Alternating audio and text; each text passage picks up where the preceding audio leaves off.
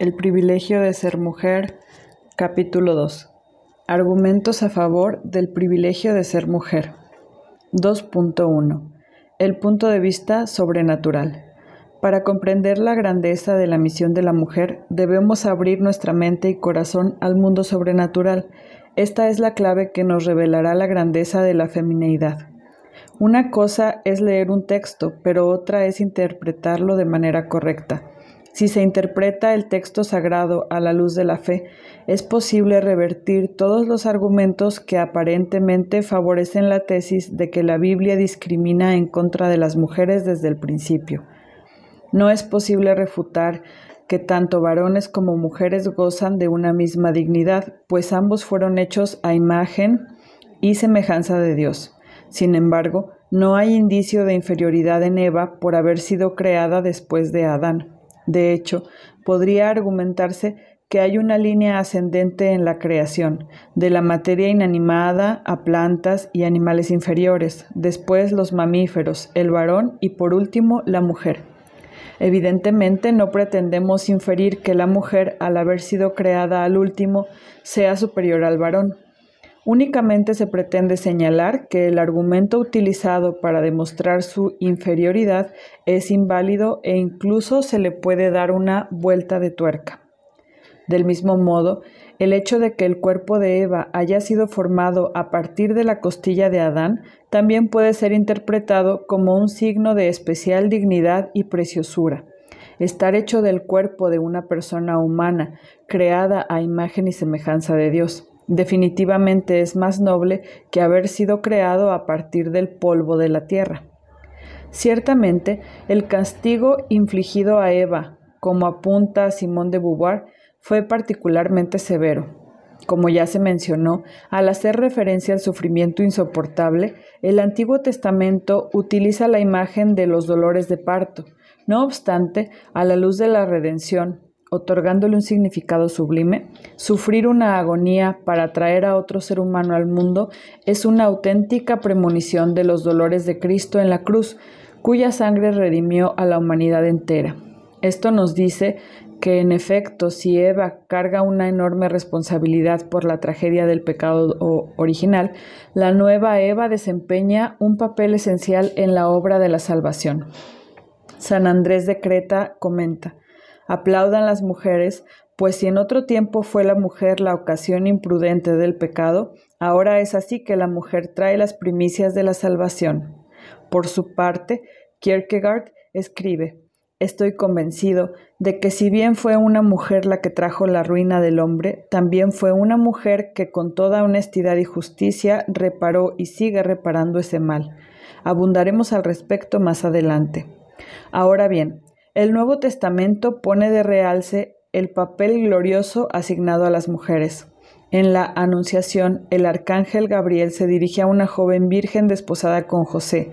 Le ofrece el privilegio sobrecogedor de ser cubierta por la sombra del Espíritu Santo para llegar a ser la madre del Salvador. Ella se declara la esclava del Señor y concibe al Redentor. San José no está presente ni enterado del milagro sorprendente que acaba de suceder en su amada. La humilde Virgen de Nazaret ocupa el centro del escenario. Solamente cuando se percata de que ella lleva un niño en el vientre, José es informado por medio de un sueño del misterio que ha tenido lugar en el seno de la Virgen María. El Evangelio guarda silencio acerca del sufrimiento que María debió soportar hasta que José supo que había desposado a la más bendita entre las mujeres.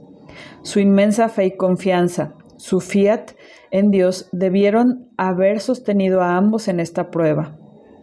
La revelación se limita a decirnos qué es lo que necesitamos para la salvación. Muchos sagrados misterios quedan en la oscuridad. No, no nada más en la eternidad contemplaremos en plenitud los planes amorosos de Dios. Si hemos de hablar de las prácticas de la Iglesia, no es por accidente que de los 15 misterios del Rosario, siete estén dedicados a María, colocando una vez más los, los reflectores sobre su papel único en la economía de la redención. Más aún, en las estaciones del Via Crucis también se honra a las mujeres. La cuarta estación representa al Salvador encontrándose con su amada madre. aunque no se dice ni una palabra acerca de este desgarrador encuentro, los fieles han de enfrentar el desafío de reflexionar con solemnidad esta escena de amor cumplido y dolor absoluto, mismo que no se puede expresar con palabras. Simón de Sirene intentó cargar con la cruz de Cristo, pero San Lucas nos dice de manera explícita que fue obligado a hacerlo. Las santas mujeres ciertamente le tuvieron envidia, Cuán bienvenida hubiera sido la posibilidad de compartir físicamente los sufrimientos de aquel a quien amaban con tanto ardor. Verónica piadosamente enjuga el rostro del Salvador. Las mujeres de Jerusalén lloran la suerte del santo injustamente condenado a morir entre el maltrato de los soldados romanos. Las santas mujeres se congregan todas al pie de la cruz. Ninguna mujer recibió el privilegio de ver a Cristo transfigurado sobre el monte Tabor, pero todas fueron fieles al pie de la cruz. Una vez más, aquí encontramos mucha riqueza y significado. No se les concedió a las mujeres ver a Jesús transfigurado, pero se les permitió verle cuando eran nuestras faltas por las que era destruido y nuestros pecados por los que era destruido. Los apóstoles huyeron. San Juan, el discípulo a quien Jesús amaba, volvió, y por eso fue a él a quien el Salvador agonizante le entregó a su madre con estas palabras, He aquí tu madre. Fue una mujer quien primero atestiguó la resurrección de Jesucristo, María Magdalena. Como es de esperar, los apóstoles se negaron a creer en su testimonio, descalificándolo como habladuría de mujeres.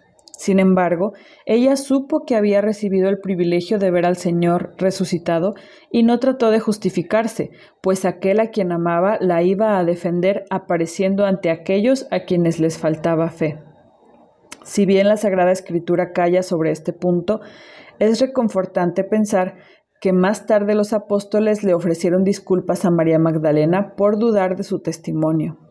Como hemos dicho antes, hay secretos que solamente serán relevados, revelados en la eternidad. Ciertamente María Magdalena no pidió disculpas, un verdadero cristiano nunca las pide, pues su corazón rebosaba de alegría porque Él resucitó de entre los muertos, para no morir nunca más. Ella sabía que Él era el vencedor de la muerte y que en ese momento triunfaba victorioso. María Magdalena creyó más porque amó más. De nuevo, en el Apocalipsis se nota cómo el Nuevo Testamento ensalza gloriosamente el papel de las mujeres. A San Juan se le concedió la visión de una mujer brillante como el sol, coronada de estrellas. Con todo el misterio que este texto sagrado una vez más se nos da la oportunidad de observar cuán groseramente injusta y completamente ignorante resulta acusar al cristiano de denigrar a las mujeres y de asignarles un papel insignificante. Tan pronto abandonamos la interpretación secularista de la Biblia, nos podemos percatar de cómo, desde el punto de vista sobrenatural, las mujeres reciben un puesto privilegiado en la economía de la redención. Aquellos que persisten en ponerse el lente secularista, tienen ojos y no ven, tienen oídos y no escuchan. No se puede comprender la Biblia sino desde una posición de humilde receptividad, es decir, de rodillas, como propone Kierkegaard. Los llamados estudiosos de la Biblia bien pueden saber arameo y griego, mas no por ello dejan de malentender radicalmente el significado del mensaje divino, porque su erudición mengua su fe. La negación tácita a recibir el mensaje de Dios debido al orgullo intelectual se castiga con ceguera irremediable. Admitiendo que las mujeres a menudo han sido denigradas, humilladas y denostadas a lo largo del curso de la historia humana, hemos de tener en mente que los artífices de estos abusos han sido ciertos varones. Estamos hablando de personas manchadas por el pecado original y ciertamente deseosos de colocarse por encima de los demás, quizá muchas veces porque deseaban compensar la propia mediocridad. Una cosa es cierta, la Iglesia Católica, que ha elevado a las mujeres a tan extraordinaria dignidad es y ha sido siempre un chivo expiatorio conveniente.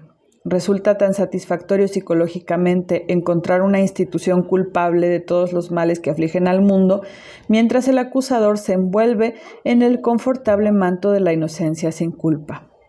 Con terquedad, la gente ignorante se niega a distinguir entre su santidad como esposa de Cristo y santa maestra, y las acciones a menudo lamentables de sus hijos, caprichosos y rebeldes.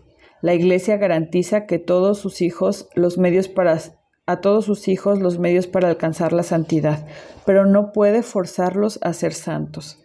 Vale la pena notar que a veces la Iglesia recibe reprimendas por abusar de su autoridad, pues impone enseñanzas dogmáticas y principios morales sobre sus hijos sin previa consulta.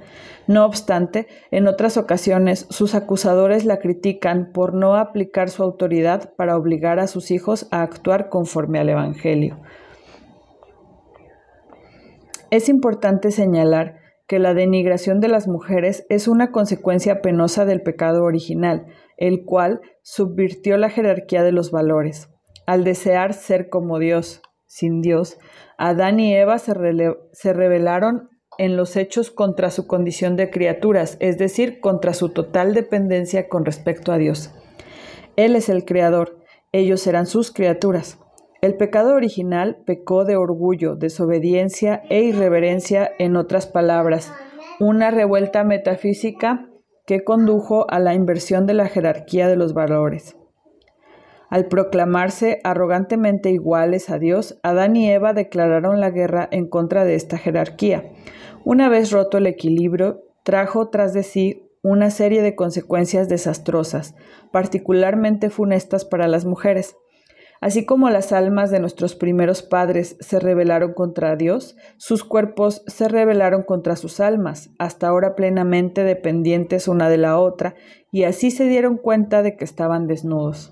En otras palabras, como bellamente lo ha comentado el Santo Padre San Juan Pablo II, la lujuria penetró en el mundo para declarar la guerra en contra del amor conyugal, que hasta ese momento trágico había sido el tema glorioso y la espina dorsal de la relación entre nuestros primeros padres, un afecto tierno que encontraba su expresión en el abrazo conyugal.